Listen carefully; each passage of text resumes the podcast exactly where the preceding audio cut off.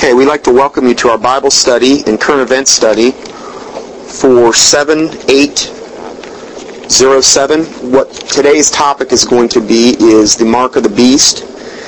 From this point on, I'm going to start breaking up my teachings into different sections so it makes it a little more user-friendly for people to go up there and download. And I received a list of questions this week from a, uh, a listener wanting to know more about the mark of the beast and all of the things that surround that, the technology and a lot of the other things that we're going to get into. And so what I'm going to do is I'm going to go through these questions one by one, address each point, and hopefully provide a lot of documentation or verification of what I'm saying here. The first question that, that he was asking is, did I feel if the real ID is the mark, or is it just the first step in the mark? Now, the real ID, for those of you that don't know, is what is on the slate to be implemented next May of 2008, which is going to be like a national ID card.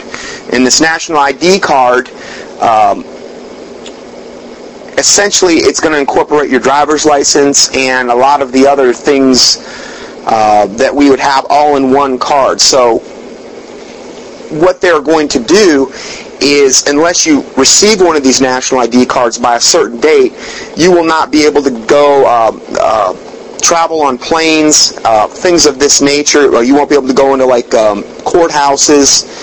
There's a whole laundry list of things you won't be able to do without it. And what we're moving toward here more is a, a state where we have, it's like pre-Nazi uh, Germany, where you know you hear those that expression "show me your papers."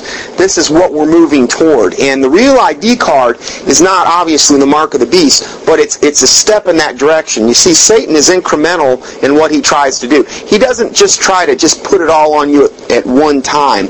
Um, it's that analogy that I use so many times about, you know, if you start a frog out in lukewarm water and you slowly turn it up to a, a rolling boil, by the time it gets to a rolling boil, the frog doesn't understand what has happened and he doesn't jump out. Whereas if you put a frog in boiling water right off the bat, it'll jump out quickly. It's the same thing we're dealing with here with this technology. This technology is being implement, implemented um, slowly. I mean, too quick for my my liking and I'm sure your liking, but it is being implemented slowly and incrementally and in stages. And it's more subtle that way. And as we know, Satan is the most subtle beast of the field. There's been a lot of legislation since 9-11 that have also done a lot to strip away our rights and things of this nature. Now, just because the, the legislation's been implemented doesn't mean it's been fully enacted and set in motion yet. Uh, there's a lot of provisions in the Patriot Act and things of this nature, or Project BioShield that was signed by President Bush, that if enacted under martial law, you know, they could force vaccinate us, they could basically take away, you know, our property, they could enslave us, and these types of things. If you have any doubts on this, please email me, and I will email you the legislations that you can check out for yourself and the executive orders that will be implemented with these types of things. So, uh, you know, I think this is one of the reasons why the Bible says, pray that you be accounted worthy to escape all these things that are coming on the earth. It's something that we should be praying about. Not because you, you, you want to be just chicken, but because the Bible says we should pray these things. And I think this is another reason the scriptures say, you know, come, wherefore come out from among her, my people, that ye be not partakers of her plagues. These are, um, granted, that was said during the during the tribulation in the book of Revelation, but they're types of things that I think that, that um, we can look at and incorporate into our own prayer life. The Bible says the prudent man foreseeth the evil and hideth himself, but the simple pass on and are punished. It says that in Proverbs. So there, there's really nothing um, wrong with this. It's good to know what is coming so that we can prepare ourselves for the day at hand because there's some dark days ahead and there's no doubt and again, where the Bible says uh, in uh, 1 Corinthians 2.11, uh, let Satan get an advantage of us, for we are not ignorant of his devices. We, these are his devices that he is going to try to, again, implement in an incremental fashion.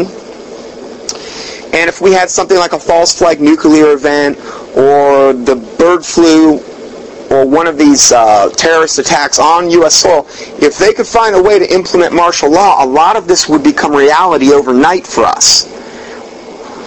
And that's what a lot of people do not understand, that this could become reality overnight if that happened.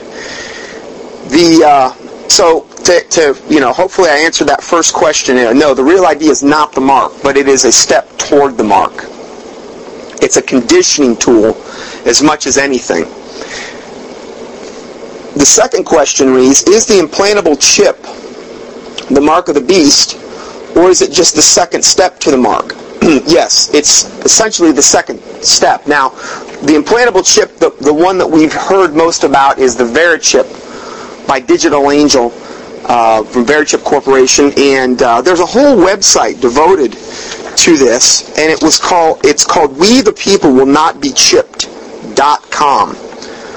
And it's just one word, www.wethepeople.will-not-be-chipped.com. Okay? Uh, spelled just like it sounds.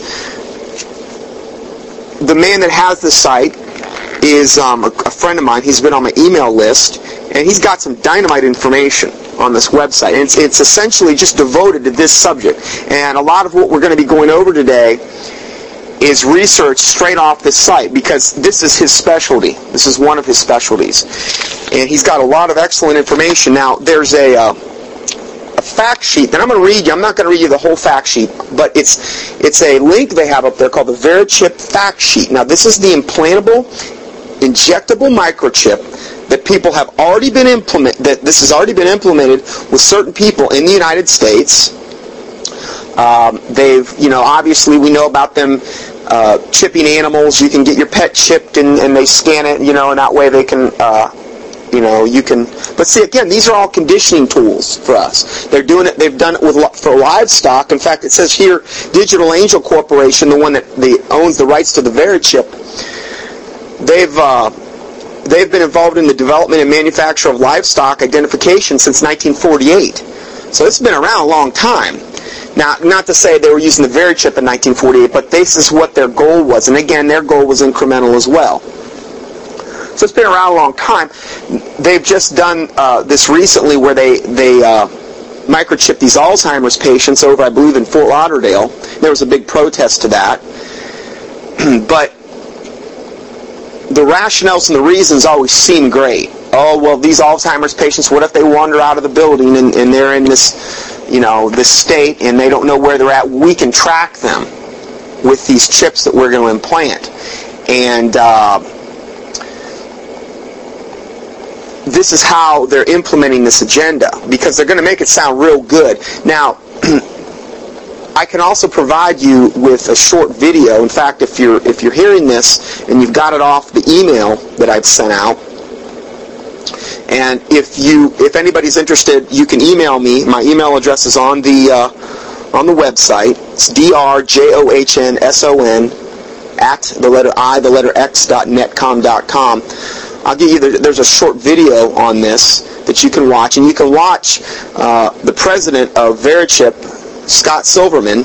He was being interviewed on, uh, oh, I don't know, one like the Today Show or whatever, and you can see his quotes right from his mouth. Now, Scott Silverman is the chairman of the, of the board for the Verichip Corporation, promoting the Verichip human tracking device as a way to identify immigrants and guest workers. Well, see, this is another thing. Oh, we've we've got this big gigantic problem with the illegal aliens that, that the government has created by design, every bit of it. And again, if you doubt that, please email me. I'll, I'll provide you the documentation on that. And now, because we've created the problem, this is what this is how the Illuminati, this is how the higher ups do things. They create the problem, and then they also provide the solution. And the agenda is still theirs that they're implementing, but they're the ones that are in total control of it. Now, not to say that the Lord Jesus Christ is not on the throne. He, he is. He's permitting this to happen. This is part of the strong delusion that's coming upon the earth, um, whereas many people are going to believe this lie. And if you go to Second uh, Thessalonians chapter 2, you can read about that. So we've got a lot of things going on right now, but Scott Silverman, chairman of the board, is um, basically saying that this is going to be a great way to identify immigrants and guest workers. So now we've got, we've already mentioned Alzheimer's patients. They've, they've also mentioned uh, chipping, you know, children in case, you know, they get lost or whatever, runaways. And now we've got the immigrants and the guest workers. They've already been doing it to the animals, our pets. So this, this technology when you implement it in this way, does not seem near as offensive as, as if they just came out and, and, and, like the you know the Antichrist says, "Come and receive my mark." Lest you, you're, you're not going to be able to buy or sell unless you you know bow down, and worship me, and receive my mark.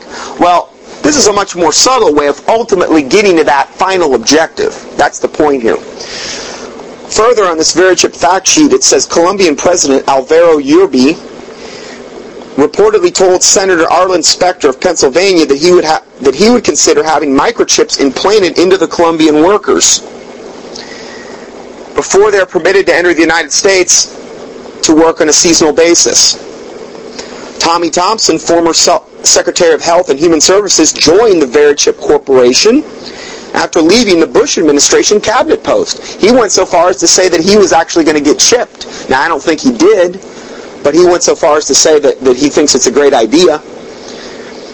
Tommy Thompson also went on national television recommending that all Americans get chipped as a way to link to their medical records. Tommy Thompson, defender of the faith. So yeah, this is, um, and again, this link that I'll send you, you'll see you'll see a lot of these uh, these actual interviews or clips of them. Tommy Thompson uh, went to Ver, uh, went to Verichip, and Verichip told him that they could replace the military dog tags, and now they're actually having talks between them and the Pentagon. So this would be a way to replace the dog tags, because see, a dog tag around somebody that's in the military, that can get lost. But see, if you're implanted, there's a lot less likelihood that's going to get lost. But see, this is the rationale. This is going to be the rationale to a certain extent for the mark of the beast as well. I mean, they're going to make this sound great. Verichip implant can be read whenever you pass through a doorway equipped with the Verichip portal scanner. Now, that's the infancy technology. That's not really where it's going to end up. We're going to talk about that in a second. Patent number 7116 230 combines RFID, which means radio frequency identifier, RFID technology, with a portable receiver to track the location of assets. That's what we're referred to now as assets, like a commodity. Assets within a fixed setting, such as a building or a warehouse. So in other words, they're basically saying now we're going to go a little bit further than just being able to scan you through walking through a door. We're going to actually be able to locate you within a building because it's going to be combining an RFID chip with it, which basically um, would allow one radio frequency identifier would allow one to be tracked to a building. And now they're already using this with with um, Walmart being the, the one that's at the the absolute um, spearhead of implementing RFID technology on, they're going to try to do it on all the products. The, the, the, biggest problem they've had is finding a way to economically do it. But there's all kind of products they've already got which have the RFID chips already on them that, that can be tracked. So, you know, this stuff is, this technology is here and it's being implemented. The Verichip Corporation has gone on record to say that the implantable GPS tracked chip could be worth a whopping 100 billion, comprising 26 potential vertical markets. That sort of revenue by any company standards is stupendous and would require a great part of the world's population to be chipped. Okay, now, what does it mean, implantable GPS track chip? What does that mean? GPS, Global Positioning System, is what it means. So this is why you ever, you know, you can go out and buy GPS and you can go out in the middle of the Caribbean and they know exactly where you're at. Why? Because they've got all these these satellites up in the air in what they call a geodesic pattern that are above the ground that, that triangulate your position exactly where you're at on the world because they, that signal's coming out. Now, if that signal is in your hand, they know exactly where you're at. Well, if it's already, if it's implanted, if you have a device, they know where you're at. You can th- take the device and smash it, and they don't know where you're at. But if it's in your hand, and it's GPS enabled, they can track you anywhere in the world essentially. Now, I, I imagine if you went underground or whatever, they probably couldn't do it, but still. So this is uh, this is what they're, they're talking about now, more the GPS enabled. And again, did you see how this was incremental? First, you're walking through a door and the Verichip can identify you. The next thing, you're in a building now, it can identify you. Now, you can go, doesn't matter where you go, it can identify you. See how what we just went through was a progression of, increment, uh, of incrementalization, and it's all by design. The very chip Verichip IPO will offer 4.3 million shares between $6.50 and $8.50 per share from the underwriters Merriman Curhan Ford, um, and there's a few others. So this is a this is basically a publicly traded stock on the stock market. Verichip. Okay? Mark of the beast here. Technology. Now, I'm not saying this is the mark of the beast. Because the mark of the beast is very specific, is what the Bible says, and we're going to look at that. The, country's, the company's chief scientist, Dr. Peter Zhou, has gone on record to say before there may have been resistance regarding the Verichip, but not anymore. People are getting used to implants. New century, new trend. Yeah, he's right. He's absolutely right. And it's all by design. And a lot of it is profit motivated because the love of money is the root of all evil. And obviously we've, we've seen here that there's gigantic profits that can be made off this as well. So going a little bit further, the third question that was posed to me was, will tattoos have something to do with the mark in Revelation 13? And I'm gonna there's there's a few of these that kind of go together. We're going to kind of answer them at the same time. So will tattoos have something to do with with the mark of Revelation 13? And then it says is the Greek word shaman sharamanja no shar jama referring to tattoo. Now that is the Greek word for the mark. Okay, we're going to look at that in depth. That that word. And then it says, would a tattoo be an etching in the skin? And then question five, could the mark be all of these combined into one technology? Most likely because of what we're about to look at right now, I believe it's probably going to be some type of combination where, yes, it's going to be an implantable chip because the King James Bible says it's going to be in the hand or in the forehead. And we're going to look at that in depth as well.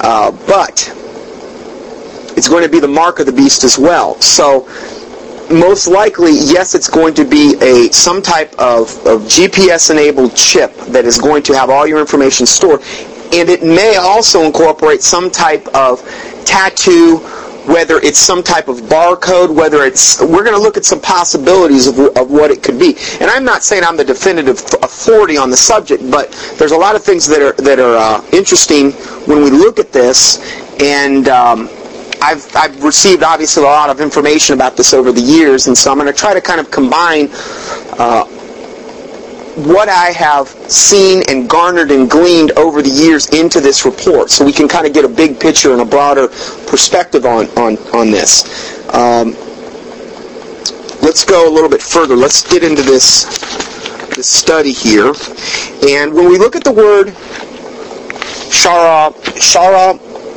jama this is the Greek word, okay, for the mark. And when we look at this in um, the Blue Letter Bible up on the on the internet, when we, when we look at the um, um, the root for all these things, the first definition is a stamp or an imprinted mark. And then they list the mark stamped on the forehead of the right hand as the badge of the followers of Christ. And then it says uh, a thing carved, sculpture, graven work. Now, please understand as well, bear in, bear in mind something. When the Bible was written, and these types of things, they didn't understand what an implantable microchip with a GPS would mean. That would that wouldn't even come into their realm of think of a thinking pattern. Okay, so you have to kind of understand that that um, the you know as the authors would see things, they would have a harder time articulating something like that as well. Um,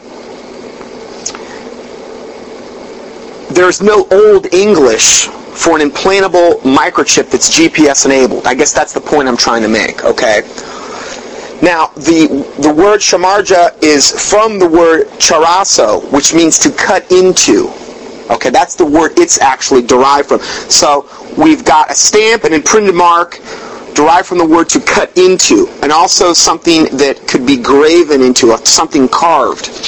Okay, so this is where, now if we go to Webster's 1828 dictionary, which is what I will normally first refer to because what it does is it defines the words in the King James Bible as they were written in that time era. See, these words, many of the words, the meanings have changed since then. Just look up the word charity in the 1628 dictionary and look up the word charity today. It's totally different connotation and meaning. This word mark in the Webster's 1828, there's several def, uh, several definitions. Definition number two is a line, groove, or depression made by stamping or cutting, an incision. Well, when you get an implantable microchip into the body, they have to, and, and from what I understand, it's a nasty incision. That's what, how they refer to it, because this needle's big. This this microchip's the size of a grain of rice, and the needle's got to be bigger than that so it can go through it. So it's a, you know, it's like getting punctured almost. So then you go to, to uh, definition number three, and it says any note or sign of distinction. Now this is the Webster's 1820. It says, and it gives a Bible verse because that's a neat thing about this. It'll actually give you scriptural references in the Webster's 1828. Now there is a website you can go to, and I'll email it to you. You're gonna have to email me, where you can go up and, and find out any of these definitions online. Okay and uh, i was just up there last night getting these. But definition 3 says, uh, the Lord had set a mark upon Cain in Genesis 4. So this was a note or a sign of distinction, which is what the mark of the beast is going to be. So what I'm trying to do is kind of give us a little broader perspective on, on what the mark is going to fully encompass. I think it's going to be, just be more than, than one thing. It's, it's going to not only be some type of implantable microchip that's GPS enabled, that stores all of your personal identity, that, that no man is not going to be to buy or sell. It's probably going to be linked to your bank account and all these other things. But it's also going to be a sign and a distinction. Your allegiance to Satan. And we're going to look at that. Okay? And we haven't even talked about the, the possibility of, of a, a, like a barcode tattoo incorporated into this.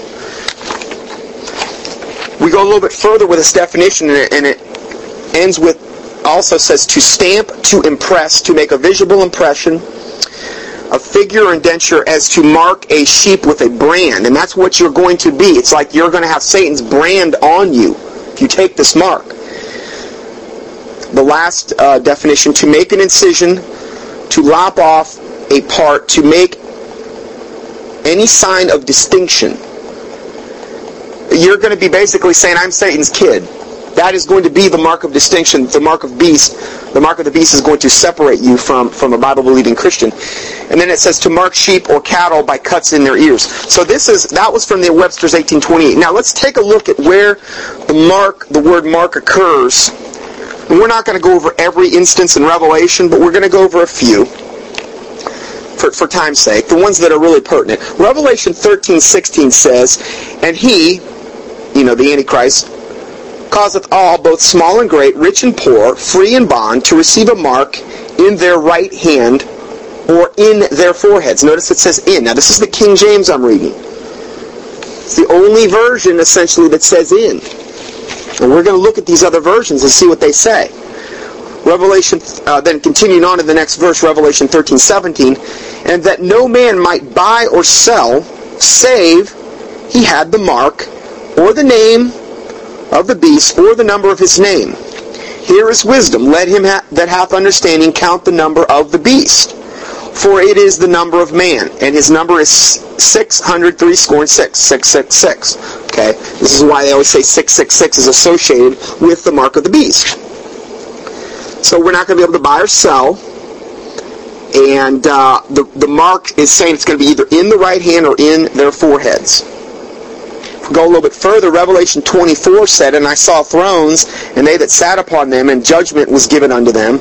And I saw the souls of them that were beheaded for the witness of Jesus, and for the word of God, and which had not worshipped the beast, neither his image, neither had received his mark upon their foreheads or in their hands. Now here it says upon. It's the only time in the King James Bible it says the mark would be upon the forehead. Okay? But then it goes back to saying in their hands. And they lived and reigned with Christ a thousand years. So there is one verse, there is one part of one verse that says it, it could be upon. Okay? But all the other verses, and there's a lot of other verses that I didn't even go over, all indicate that this mark is going to be in. And like I said, there's a, there's a high likelihood it's going to be a combination of both. But primarily, this implantable microchip is what is going to enable you to buy and sell and do business. I don't see how a, a, a, uh, a laser tattoo which could not change. It's if you get a laser tattoo, it's a laser tattoo and it's a laser tattoo. I don't see how they could implement that to to see what your bank account is doing or things of this nature. Whereas an implantable microchip can, can exchange information, can receive and exchange information, can be updated. Whereas a tattoo can't really be updated. I mean, what are you going to do? Get a new tattoo every time? You know. So, again, we see through a glass darkly as the Bible says. But I'm trying to put out plausible theories that, that, that seem that seem to be uh, like they could happen very easily. If we go to Revelation 14, 9 through 11, and it says, And if the, and the third angel followed them, saying with a loud voice, If any man worship the beast in his image, and receive a mark in his forehead or in his hand, okay, now this is saying, if any man do this, okay, receive the mark in his forehead or in his hand, worship the beast in his image, the same shall drink of the wine of the wrath of God, which is poured out without mixture into the cup of indignation. And he shall be tormented with fire and brimstone in the presence of the holy angels and in the presence of the Lamb. And the smoke of their torment ascendeth up forever and ever. And they have no rest day nor night who worship the beast in his image. So, the bottom line is here, don't take any mark. if you are if you are in question at all, do not take any mark. Now, I really believe that when this happens, when this is fully implemented uh, within the tribulation, getting into the second part of the uh, three and a half years, when this is implemented, you're going to know this isn't going to be, this isn't really going to be, now granted, there's going to be many people that are deceived that may not know, but somebody that has this knowledge now, you're going to know what the mark of the beast is. The mark of the beast, uh, now granted, I wouldn't advise getting any microchips at all, period. We were just having a conversation here just now where uh, I, I, just read last night the first person that ever received a mark or, or an implantable microchip in the United States died when he was 18.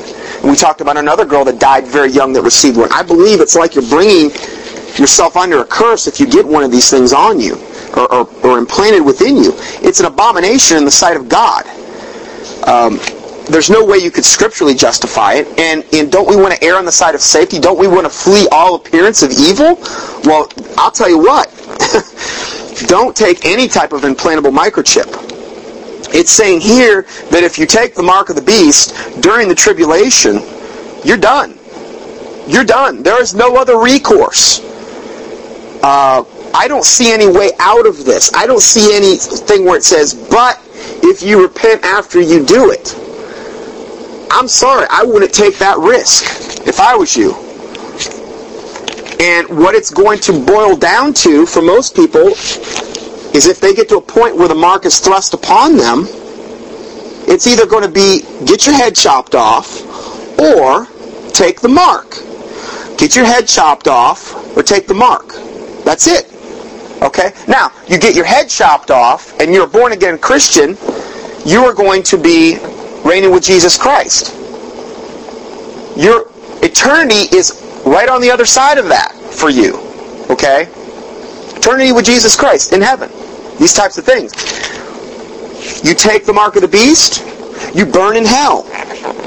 And then the lake of fire for eternity. So, you know, th- this isn't something you want to play around with. Now, the, the problem is, is we've got Tim LaHaye in the Left Behind series and a lot of other people. But most of the Tim LaHaye books and these Left Behind series basically say, well, you know, if you take the mark of the beast, as long as you you could take it, but um, as long as you really didn't mean it, and as long as your your your true allegiance really isn't to Satan, you can still go to heaven. This is the this is the message that's being sent out. This is the heresy and the apostasy that's going to to damn. I'm not going to say millions. I'm not sure 100% how how many people the Left Behind series influence, but it may be millions to hell because they were thinking, well, I can have my cake and eat it too. I can take the mark, do business, do this, kind of stay under the radar, taking that mark, and I'm still going to go to heaven. That's a lie from the pit of hell. It's not going to happen. Please do not delude or fool yourself into thinking that because that will never happen. Let's go a little bit further. This is from a guy named Mark Relay, and it was entitled Mark in or on the hand or forehead. Quote, Applied Digital uh, Solutions, which is the Verichip Corporation, has consulted theologians and appeared on the religious television program, The 700 Club. The 700 Club with Pat Robertson? Oh, is that so? Applied Digital Solutions goes on The 700 Club. Now, the only reason I would think that they that the 700 Club would want somebody like this on there is so that they could rebuke them and tell them that their technology is straight from the pit of hell. But no, no, no. We must be kinder gentler. We must be politically correct. We want to, we want to, assure, we want to assure the flock that this isn't really the mark of the beast. This was the motivation. To assure viewers that the chip didn't fit the biblical description of the mark because it is under the skin and not in or on from hidden view. Why? Why would this matter? Now, now, let me read this again. The chip didn't fit the biblical description of the mark because it's under the skin. But hold on. Isn't what I just said, doesn't the King James Bible say it's in, in, in the skin? But the, the Applied Digital Angel, the Verichip Corporation, wanted to assure Pat Robertson and the 700 Club that this couldn't possibly apply to the biblical description of the mark of the beast because it is in the skin. Well, hold on, that doesn't make any sense. Well, it's going to make sense to you in a second. Let me keep reading. This is this is one of those things that I worry about. This is this man writing. Um, this is one of those things that I worry about is that people will take the chip in their hands because the Bible says because their Bible, their Bible says it's on the skin, on the hand. This is why it's so important to check yourself in regard to what Bible you are reading. This one little thing could absolutely, theoretically, could damn you to hell because you have been destroyed for lack of knowledge, according to Hosea 4 6. You were fed the wrong information. You had a perverted Bible. You had a watered down Bible. You had a Bible that things have been added to and taken away. One word from in to on can make that big of a difference. The words of the Lord are pure words, as silver tried in a furnace of earth, purified seven times. Thou shalt keep them, O Lord. Thou shalt preserve them from this generation forever. That's uh, Psalm 12, verse 6 and 7. If the foundations be destroyed, what can the righteous do? Proverbs 11, 3. Well, the word is the foundation. Wherewithal shall a young man cleanse his way? By taking heed thereto according to thy word. Thy word is a lamp unto my feet and a light unto my path. This is from Psalm 119. So, the Bible says, Forever, O Lord, thy word is settled in heaven. If the Bible you have in your possession and the word of God that you think you have does not match the word of God up in heaven, then it's not the word of God. It better match. And the King James Bible is the only Bible that makes this distinction. And this is just one of the many. Do you realize that the NIV Bible has 64,098 words, to be exact, less than the King James Bible? Well, that's kind of scary because the Bible says at the end in the book of Revelation, just see, I think it's like the second to last verse, second or third to last verse, that if you take away from the book of the words of this prophecy, that he'll take away your part out of the book of life. And if you add to the words of the book of this prophecy, he'll add unto you the plagues. So this is not something you want to be messing around with. The last thing you ever want to mess around with is the Word of God. You, you, just, you do not want to mess around with the Word of God. This is the truth upon which you get saved, is the Word of God. Jesus Christ identifies himself with the Word. In the beginning was the Word, and the Word was with God, and the Word was God. The same in the beginning was God. All things were made by him, and without him was not anything made that was made. That's John 1. So Jesus Christ, it was like the incarnate Word that came here. And he left this Word for us. We want to make sure the Word that we're reading is the pure Word of God. And please, if you have any doubts on this, email me, and I will email you a... Um, word attachment that will, you know, clarify all this for you. So isn't this ironic that we have the Verichip Corporation going on the Pat Robertson 700 Club, Pat Robertson 33rd Degree Mason, and please, if, if you have any doubts on Pat Robertson, just email me and, and I'll, I'll, I'll get you the information. I had a lady last night just totally attack me saying I'm full of hate and all these other things. You know, it's kind of funny because the Bible says, Wherefore I beseech you now, brethren, mark them which cause division and offenses contrary to the doctrine which you have learned, and avoid them. For they that are such serve not our Lord Jesus Christ, but their own belly, and by good words and fair speeches deceive the hearts of the simple. But see, I'm a bad guy because I'm judging. But the Bible says, He that is spiritual judgeth all things. We have to judge constantly. How do we discern lest we judge? The kind of judging that we're not supposed to do, that Jesus was in reference to, is hypocritical, pharisaical judgment, where we have a beam in our own eye and there's a speck in our brother's. That's the kind of judgment we do not want to do. And I agree with that. But apart from that, he that is spiritual judgeth all things. Jesus said, judge righteous judgment. So, yeah, I, I got uh, lambasted by this lady, but you know that's that just goes along with the, the, the territory, with what myself or anyone that does this type of work will encounter. Because truth is normally offensive. If you're living a lie and you have the truth shined on you, and you're li- basically it's like you're living in darkness, you're going to not like that light being shined on you. A lot of times it's a humility factor, you know. I don't want to humble myself. I don't want to admit I'm wrong. I've, I've invested my whole life in this theory or this dogma or whatever I'm believing.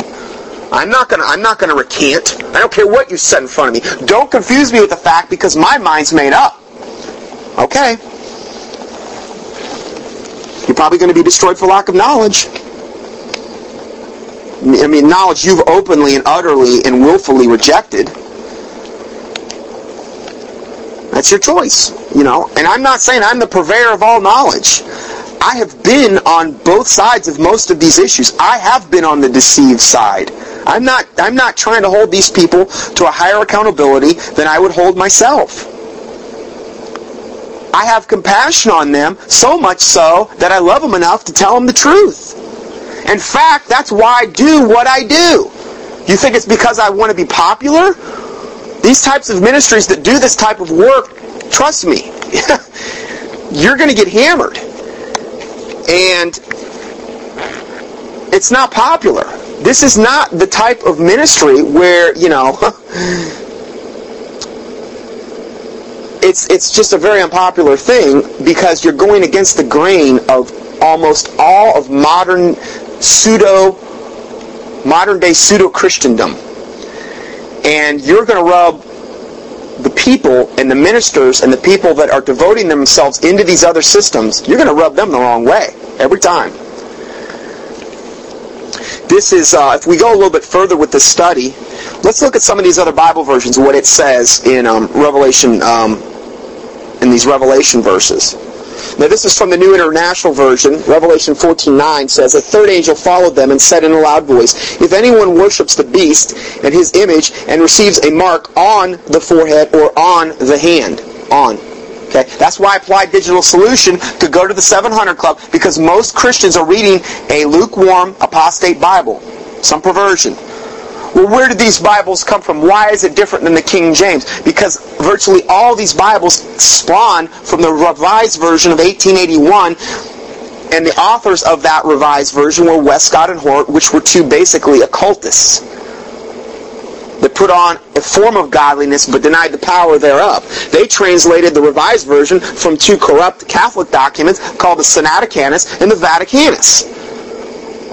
Now I don't want to get into uh, to the to the whole lineage of that. Just email me and I'll get you the information. But if the foundations be destroyed, what can the righteous do? You've got a corrupt text being translated from a corrupt text. And this is where all these modern day versions came from. I'm not saying it's not possible to get saved out of one of them. I'm not saying that, but there's a less likelihood for that to happen, and there's a much less likelihood that you're going to actually be led to the truth. You know, when I when I got my eyes open to a lot of the things that were going on in the Pentecostal movement, because that's what I came out of. It wasn't until I yielded to the King James Bible issue that God opened my eyes to the other obvious things that were going on in the church that were unbiblical.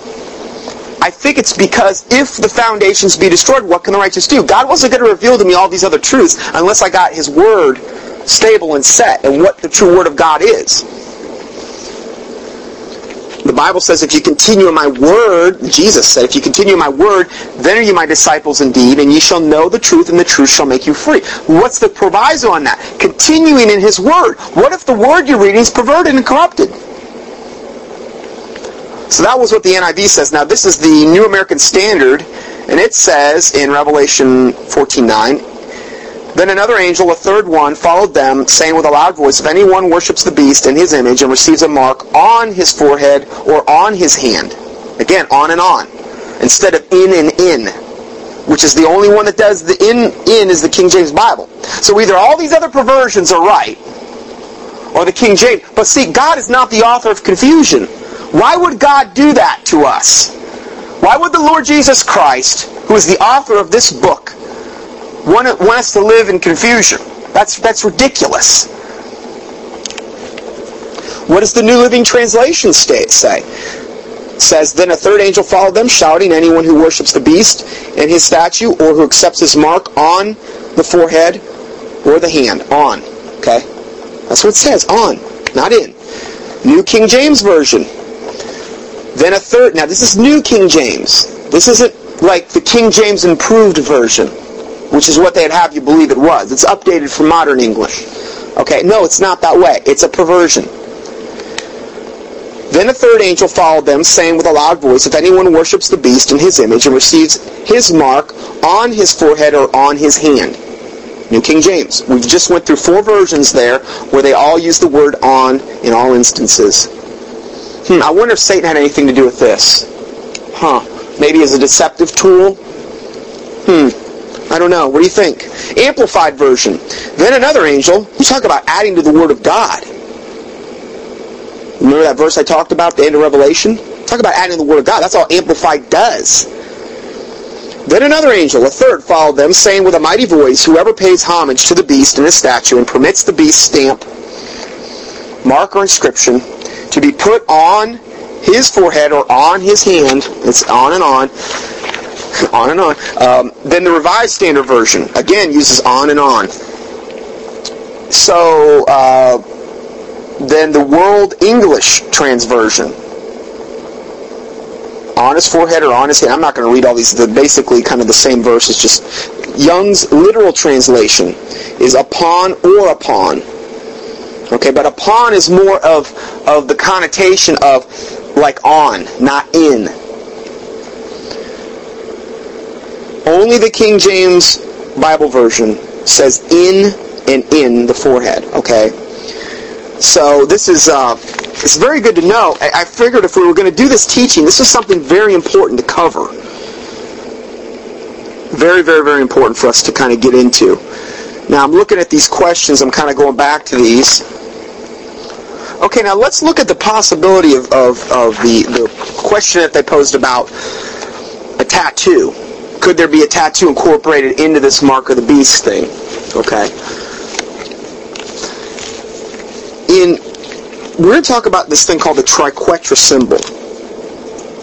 The triquetra symbol in Wiccan, and now I'm just reading from this. This is from uh, this is from a pagan website. I'm reading you this from, so you can't really accuse me of saying, "Well, this has some kind of Christian bias."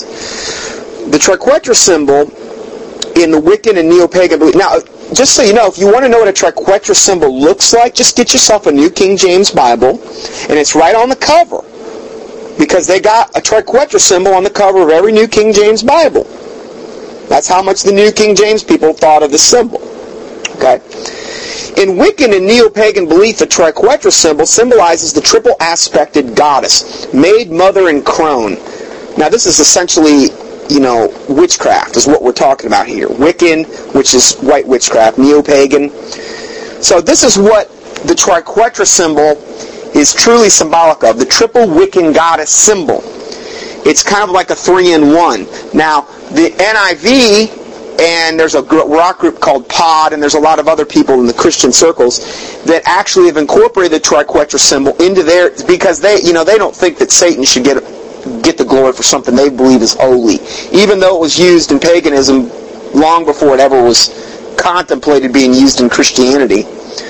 But yeah, they. Uh, these Christians have adopted this. So in fact, I was up on a website last night. It's a true story and it was basically like Christian Tattoo Association. That's what it was, the Christian Tattoo Association. They had all these tattoos from these supposed Christians, and they had a whole page, 72 images of the triquetra symbol, supposedly that Christians got. And they showed the pictures of these triquetra symbols on these people. And they had all the they had all their symbols. Okay. Now the, the, the study on the tattoo, the Bible talks about in, in the Old Testament, we're not supposed to make marks on our body and these types of things. It's forbidden by God. I'm not saying if you had a tattoo you couldn't get saved, but it's not something surely you want to do after you get saved. People that get tattoos, it's almost like adopt a demon. I don't know. Most people are not aware that most people, or, uh, many people, that are tattoo artists, as they call themselves, are actually Satanists as well. They know exactly what they're doing. And when they do these tattoos, it's like implanting demons in you. This is why when you get one, you got to keep getting more. It's never enough. And many, many times the tattoos, you know, become more and more macabre as they get further into that. And I really haven't seen a whole lot of good fruit come from, from people that are heavily uh, tattooed. I just I, I just haven't seen it. Maybe I'm just being prejudiced, but just haven't seen it yet. But yes, you can go up to this Christian Tattoo Association. What, what, a, what an oxymoron. That's like Christian pornography, which they also have. They've got Christian pornography. Yep, it's out there. It's out there. So this is how insane the world has become, particularly, you know, in America. Some Christians have protested that this that this is an appropriation of their symbol. However, ironically enough, the original Christian fish symbol was derived from an early symbol of Venus, one representing the female generative organs, reproductive organs, making the triquetra perfectly appropriate symbol for the goddess revival. Now, that whole thing about the Jesus fish symbol, again, please email me if you think that's a Christian symbol, because that has a lot to do with the god Dagon, who is the fish god. And because we don't really get our facts straight, and I believe this is one of the reasons why the Ten Commandments get into not making any graven image of, of things in the air or, or, or in the sea or in the ground below, because we're always going to get off on the wrong path when we do these things. This is why, again, these people that have these pictures of Jesus, this long hair, hippie looking Jesus, there's so many things that are wrong about these things, but because we're totally brainwashed and conditioned in, let's say, a particular church setting, and we grew up in that, we feel as though there's no validity if somebody would come along and say, oh, no, no, this isn't right. This isn't biblical or scriptural. We automatically would want to be defensive and say, oh, no, no, you're wrong because my pastor taught it to me. Well, what if he was taught wrong? The Bible says, Whoso judgeth a matter before he heareth it, it is a folly and a shame unto him. Most of the time that I get scathing rebuttals, which isn't very often, normally it is somebody that's giving me their opinion. In fact, 99% of the time, that's all I get is opinion. Their opinion. I don't really care about anyone's opinion. In fact, I don't even care about my own opinion if it's not if it doesn't line up with the Word of God. I'm not holding them to a higher accountability than I would hold myself.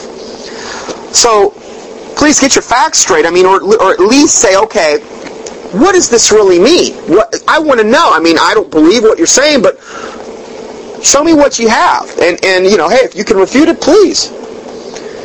But see, this is how we need to go into things. I mean, we, we need to uh, have somewhat of an open mind because we're living in the greatest time of deception that the world has ever known. The biggest warning Jesus came re- regarding the, time, the end times is be not deceived. Be not deceived. We should be checking ourselves on a daily basis to see if we're deceived in any way, shape, or form and pray that we're not. So this triquetra is also considered to represent the triplicities of the mind, body, and soul, as well as the th- three domains of the earth, according to the Celtic legend, earth, sea, and sky. Now, the Christians appropriate it and say, oh no, it's Father, Son, and Holy Ghost. Why would you even want to go there? This is a pagan symbol, okay? Why would you want to appropriate a pagan symbol and put some Christian veneer on it? What does that fleeing all appearance of evil? I mean, you walk around with a triquetra tattoo. Is that fleeing all appearance of evil? Hey, some some pagan comes up to you at, at a midi, uh, wherever. Hey, man, I like your triquetra symbol. Hey, uh, how long you been a pagan? Oh, I'm not. I'm a Christian. Well, why? Because that's a that's a witchcraft symbol. Well, yes, but I don't view it that way. You're not fleeing all appearance of evil. The triquetra symbol also appears on the television series Charmed which is that show about witchcraft, probably as a less threatening alternative to the pentacle, which is the five-pointed star in a circle, which is really the preferred emblem of witches okay, to, to wear. It's a little less, people don't know about this as much as they would a, uh, uh, a pentacle, like a five a, a five-pointed star in a circle, people can identify with that a little bit better than they can a triquetra. Most people would see a triquetra and think, "Oh, what's that?" I was go out when I was doing this prophecy club tour up in Cleveland. I, we drove by this this big Catholic church, and I noticed as we drove by this Catholic church, it had this gigantic triquetra stained glass over the front door. I thought, how appropriate. The largest pseudo-Christian cult on earth having the triple Wiccan goddess symbol right over the front door to welcome you. How appropriate. New Age leader Marilyn Ferguson, who wrote the million-copy best-selling book The Aquarian Co- Conspiracy, included the triquetra symbol at the beginning of each chapter of her 447-page encyclopedia. In fact, I got a picture right here of the cover of the book, and it's got a triquetra symbol right on the cover. And it's a New Age um, best-selling book called The Aquarian Conspiracy. The triquetra logo is also found on the New King James Bible. Oh, wow. So much for not fleeing all appearance of evil.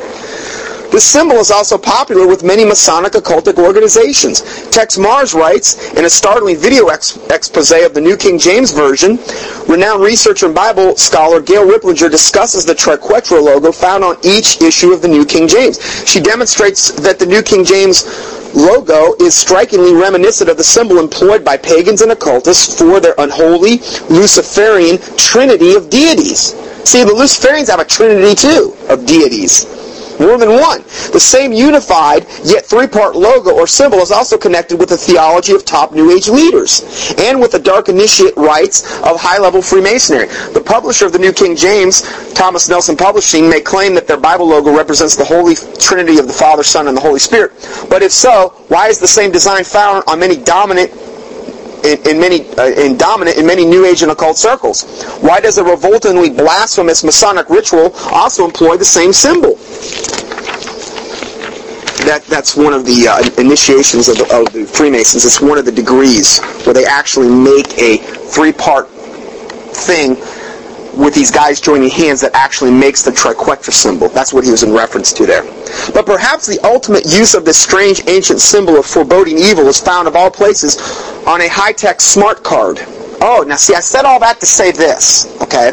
Because Gail Riplinger sent me a photocopy of a new smart card just unveiled by MasterCard, Visa, Citibank, and Chase Manhattan. Now, this, this information is a little bit dated, but I'm looking at a picture of the smart card, and it's got these triquetra symbols all over it. Now, the smart card would be more like, more along the lines of this national ID that we're talking about here. It was kind of predated the national ID. And with a smart card, you could go and do many, many things, and much information could be stored on one card, okay, which is probably as close to the national ID as we're going to see. On this particular smart card, it has triquetra symbols all over. That is the pattern on the card. All over the guys, there's a picture of his face and everything else, and these triquetra symbols are all over his face. As Gail told me in her letter, the latest smart card has the New King James logo all over the face of the plastic so that when a picture goes under it, you have 666 on your forehead. Because, why did I just say that? What do you mean 666? Because the triquetra symbol is also known as a stylized 666. It's three, um, you can see what it looks like, Moneta. Okay? it's like three uh, things woven in, into one, and it's I can't really describe it over the um, over the audio, but that is one of the things that the triquetra symbol is known as, a stylized 666, kind of a fancy way of doing it, because you can get 666 out of it. Now, I said all that to say this, you know, it may it may come it may be some type of barcode tattoo that is used. It, there may be some something like a triquetra symbol that is incorporated into that. As far as a laser tattoo on the body, that may be part of the mark of the beast. I don't know, but it's plausible. Okay, I don't want to be dogmatic about that part. Really, I mean, I think we can be dogmatic about the implantable microchip that's going to be GPS enabled so they can track you and, and it's going to have all your information because it, without it you're not going to be able to buy or sell and these types of things. This is more theory, but there's, you know, it's plausible. It's definitely plausible. It's inter- interesting study here. Um, another, now, here's another thing. I sent this out a long time ago. This is called UPC barcodes. Another 666 mark has also been introduced itself in our lives without most people noticing it. It is called the Universal Product Code. Through its bar system, this barcode identifies almost every product we buy nowadays and consists of two parts, delim- delimited by three separators called guide bars. One at the beginning of the code, one at the end, and one in the middle. But since the guide bars are bars themselves and their configuration is of two vertical thin bars, like the other bars in the bar. Now, what, what are we in reference to? We're in reference to the barcodes when you go and buy any product in a store. Okay, it has the barcode on it. Okay, if you notice on these barcodes, if you look at it, go get a go get a package right now, or now I can send you this email as well. Um, you're going to notice that there's the barcode, and you're going to notice in the middle and on both ends there's going to be one set of uh, there's going to be a set of two lines in the middle on, and on each end that are a little bit longer than the others, and they're the same. And that's important. They're the same because if you look at the barcode itself, these lines are of different widths. But you'll, you're going to notice the one in the middle and the one on both ends that are a little bit longer are the same. I'm going to get to that in a second. So this, what, but what does that what are the ones on the on the on the middle and on the ends? What number does that represent in the barcode scheme? It represents the number six. Did you know that? I'm not making this up. Please, you know, email me and I will give you this information. So what you've got is a 666 on every barcode that there is on a product that you buy. So this fixed sequ- sequence of three sixes, the mark 666, is present upon every UPC barcode, which is present on almost every product we buy. And, you know, then it quotes the verse, and that no man might buy or sell, save he has the mark or the name of the beast or the number of his name. Revelation 13, 17. Apparently a new UPC specification, including the letters F and H, is in the making. Maybe meaning forehead or hand. well, I don't know if I'm going to go that far, but I'm looking at one of these barcodes right now, and it's not my imagination. You can you can go on and uh, and the point about all this that I said all this about the triquetra symbol and the barcode system is that the technology is already there, and it's been around for many, many, many years. The triquetra symbol obviously is an ancient symbol. So whether they whether they incorporated some type of triquetra symbol with a barcode and an implantable microchip, it's hard to say exactly how it's all going to play out. But there's probably going to be some type of physical thing you're going to be able to see on that person to identify them as a follower of the beast. And, and if it's just an implantable microchip, you're not going to know that. You're not going to know walking down the street if, you're, if, if this guy's a a follower of the beast or not unless there's some type of physical identification on them that a person can see that they don't have to have a scanner to read. That's my point. I think it's going to be a I think it's going to be a combination of both. Now this next article, this was from 2005, June 18th. This was in my local paper in the news press where I live here, and uh, it, it was entitled "Parishioners Go Under the Scan." Barcodes enable pastors to record church attendance. Now, I found this interesting because now this, they're even conditioning the churches. Members at Iona Hope Episcopal Church noticed something different on their name tags last week. Barcodes. Reverend John Adler came up with the idea. The purpose of this software is to keep better track of his flock. Oh, isn't that nice? That's what Satan's going to be doing too, to keep track of his flock. The church, who has 487 members, uh, with that many people, those who miss church for two weeks will no longer slip through the cracks. The program is called Automated Church System Technologies, based out of Florence, South Carolina, costs 700 bucks. The Episcopal churches don't do this very well. Don't do this very well, whatever that means. Keeping track is a really important thing. Evidently, they don't keep track of the flock very well. The automated system replaces the old-fashioned method of passing clipboards in the pews to take roll. B. Bentley collects the name tags after services. They are scanned, and then Bentley puts them back on board for on the board for the next week. The barcode system scans each tag with a press of the button, and the computer sends a list to all those who attend to Adler. The system serves two purposes: to follow up with new members and to check upon the members if they miss a few services for illness or vacations. It, this is just this is incomprehensible to me, you know. But this was in, you know, hey, this is great. A group of women volunteering in the church's thrift shop think it's great. Think it's a great idea. I think it will be, this is lady in Westgate, I think that it will be useful because a directory of members never has has been in our system. She says the barcode is an excellent way to keep track of the parishioners. Boy, they're not going to have a really hard time taking the mark of the beast probably because they're already going to be so conditioned into this line of thinking and the, their Bible, I guarantee it's an Episcopal church, not the King James most likely. So as long as it's not on the hand and it's in the hand, they can take the microchip, right? It's not a big deal. See how we've got all this conditioning going on to deceive even even the churches?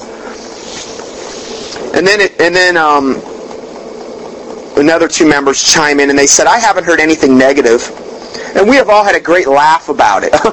you and Satan, you're having a great laugh. He's laughing right along at you. Not really with you, but at you. How pathetic. Where's the discernment? He was not kidding around the church members and told parishioners who are not in church, we will fax this list to heaven by Monday, he said. This evidently was the pastor. Oh, that's not too blasphemous. No. No. Let's go a little bit further with this. On a list of questions, if we get to the next question, he had asked me, does the past, um, regarding things like, you know, the Emperor Nero and the Holocaust under Hitler, does that tell anything about the coming mark of the beast? And um, then he also says, does the Pope issue this mark to the people according to Revelation 13? Well, I do believe that all the churches are going to come underneath the Catholic banner. I'm not going to say that they're all going to call themselves Catholic. It's going to be the one universal church. The Catholic system is probably the best and the most powerful of all churches on the planet that could accommodate this. Um, and there's a very, very good chance that the Pope is going to be, you know, if not the main, but one of the main religious leaders, whether he may be the false prophet. You know, I, I can't be dogmatic about any of these things. Again, we see through a glass darkly. But the Catholic Church is going to be involved in the end-time delusion and deception in a gigantically major way. There's no doubt about that. Okay? Whether the Pope issues this mark according to Revelation 13, I, I, maybe, maybe that's the way it will play out. I can't say dogmatically for sure. The, fa- the, the, the, the point is, though, and the fact remains, is that the mark is going to be issued, and you do not want to take it. Whether it's the Pope issuing it or Mahatma Gandhi, I don't, or Aleister Crowley, it doesn't matter. You just don't want to take the thing. So, uh, this this question in regard to the Holocaust and you know emperors like Nero and these types of things, does this tell us anything about the coming mark of the beast? Well, let's let's look back in history a little bit, and let's just kind of see. We're going to look at this a little bit closer, and then we'll end out with this this uh, teaching here. And these are some articles, some information I got from we the people will not be chipped.com. I'm just going to read you some excerpts from this. One of and you can go up on their website and click into any of these links and you can see this stuff for yourself. The, the first one was entitled IBM, the Nazis, and the Digital Angel Verichip.